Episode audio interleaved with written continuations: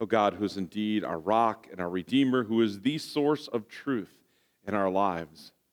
Amen. Well, in the story of uh, when Jesus is, uh, goes to the cross to give his life for us, um, one of the things that happens in that story is, is something that you may have missed. Hey, could you reset this for me so it uh, works? Thanks. Um, and, and that is, Jesus is having this conversation with Pontius Pilate.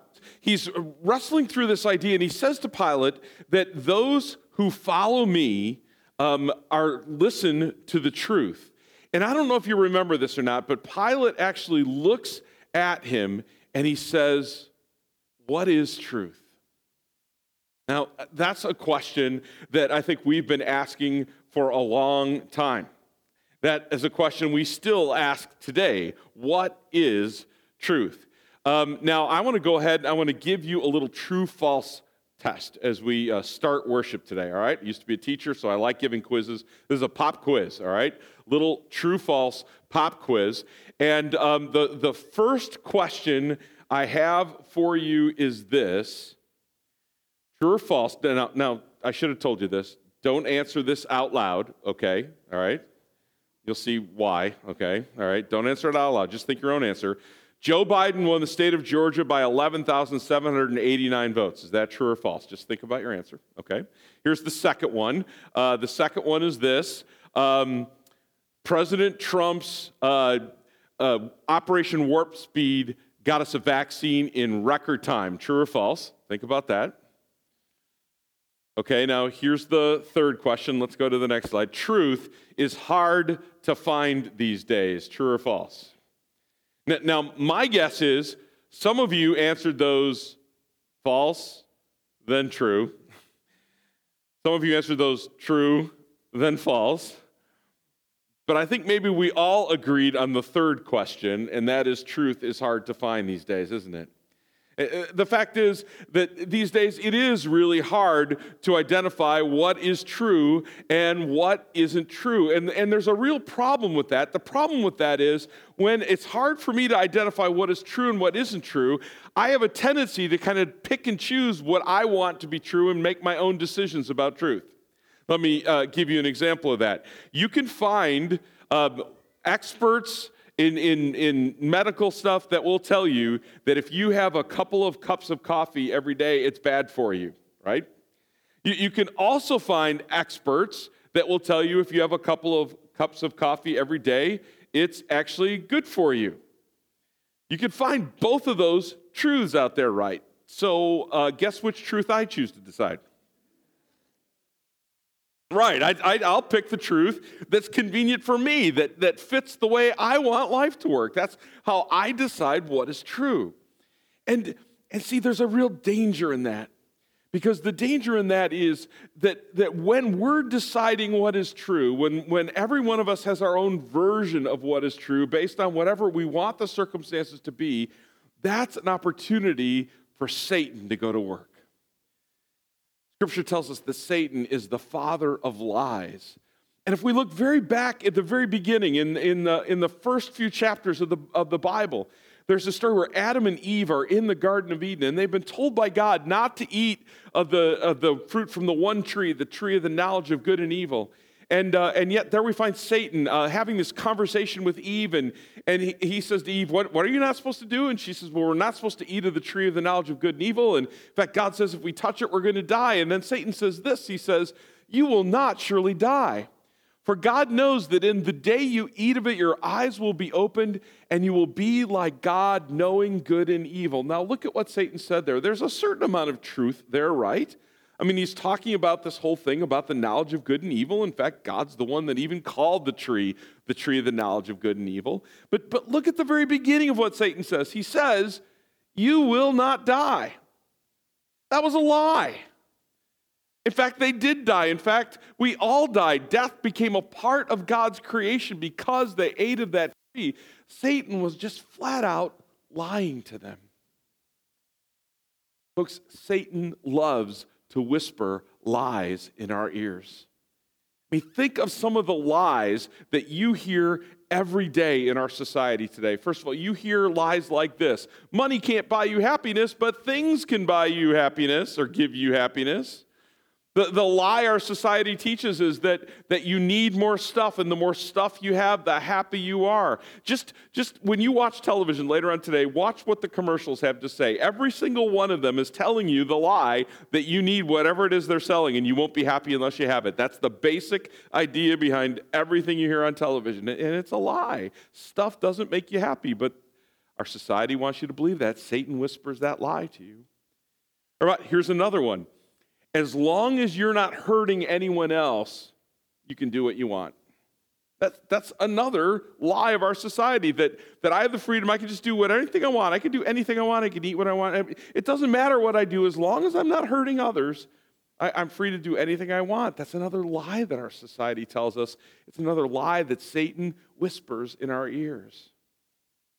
Another lie is this idea that, that, um, that there's just no such thing as truth. That truth is hard to find if it exists at all. And, and you can have your version of truth, and I can have my version of truth. Truth is just kind of a personal thing we all decide. It's another lie that Satan whispers. So, where do we find truth? We heard it earlier in our reading today from John chapter 17.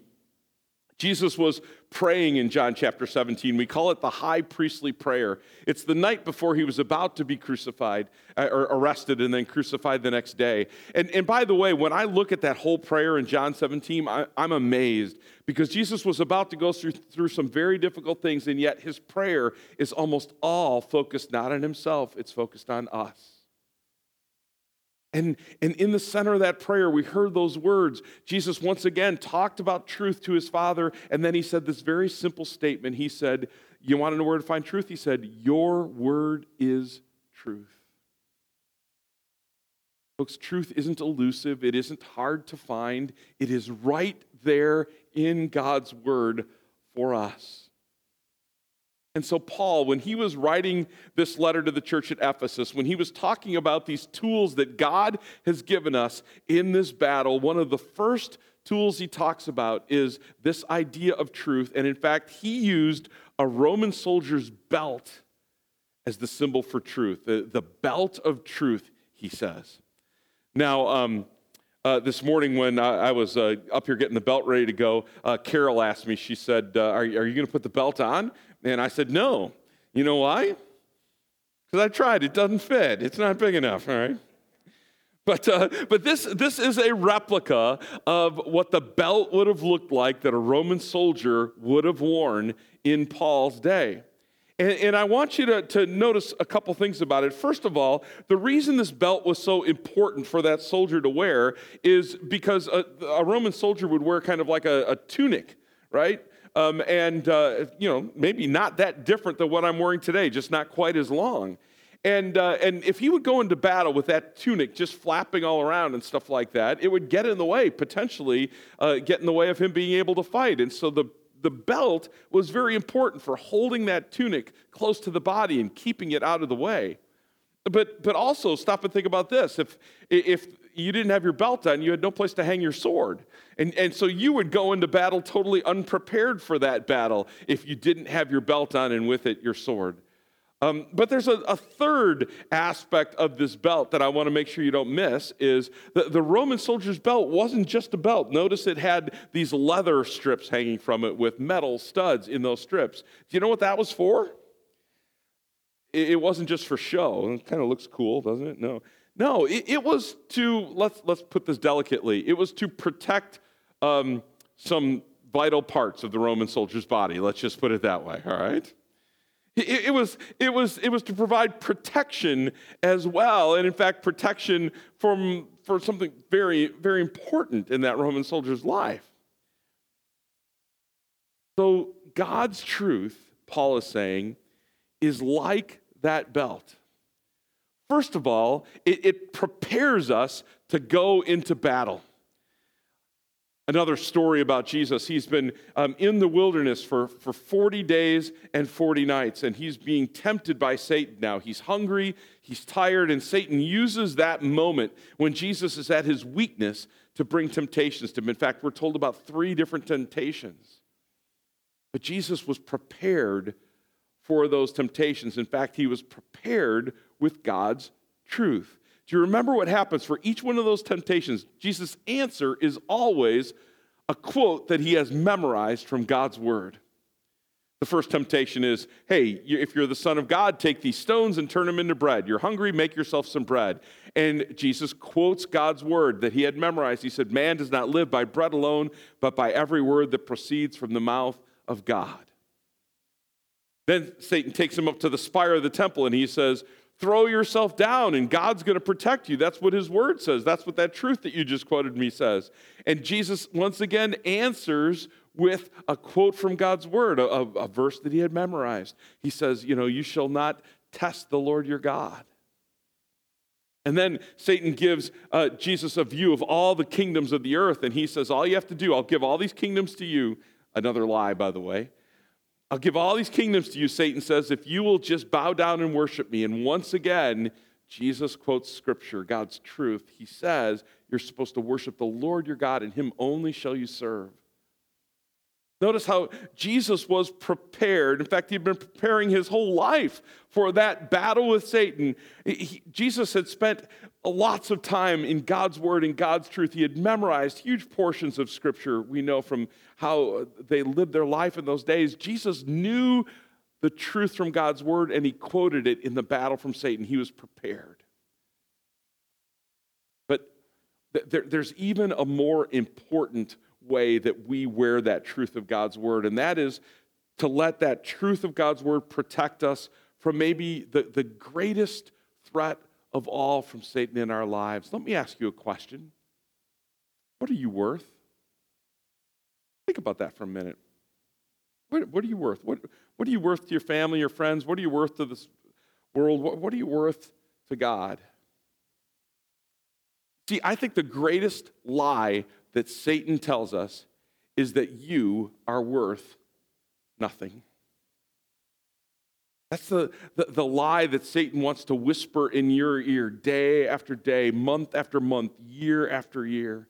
He wants to chip away at your sense of self worth. Satan reminds you constantly of the sins and the failings of your past. Satan reminds you constantly of your shortcomings, the things that you don't do well. Satan reminds you constantly of the times when, when you've messed up and, and, and caused pain or difficulty in relationships. Satan is so good at again and again and again trying to convince you that you are worth nothing. It's his greatest lie, it's his greatest attack. And it's the attack at which you need, you need that belt of truth to protect you. Because you see, here's the truth of what God's word says. First of all, God's word, God's truth teaches that, that you are fearfully and wonderfully made, that God formed and shaped you to be the exact person that you are. You are God's masterpiece, even his word says. The, the, the, truth of, uh, of God tells you that not only did He form and shape you the, to be the person you are, but that when, when you and I sinned, when you and I did things that were wrong in God's sight, He has forgiven us of those things. The Bible says, as far as the east is from the west, that's how far He has removed our transgressions from us. God says that He will forgive our transgressions and remember them no more. Folks, the truth of God's word, the truth that protects us from Satan's greatest lie is that you are valuable to God. Let me ask you this how do you know how valuable something is?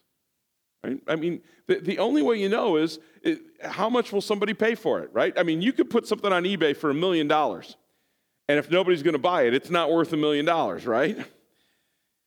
You're only worth what someone will pay. So let me ask you this question What's the truth from God's word about what you're worth? What was God willing to pay for you? The fact is, he was willing to give his life for you. Jesus was willing to shed his blood for you. That's how valuable you are to God. That is God's truth. And it protects us from Satan's greatest lie. But folks, we need to hang on to God's truth. We need to use God's truth. We need to keep God's truth in our lives by, by reading His Word every day, by memorizing God's Word.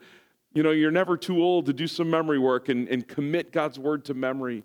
Keeping ourselves firmly in God's truth prepares us for the battle and protects us from Satan's greatest lies.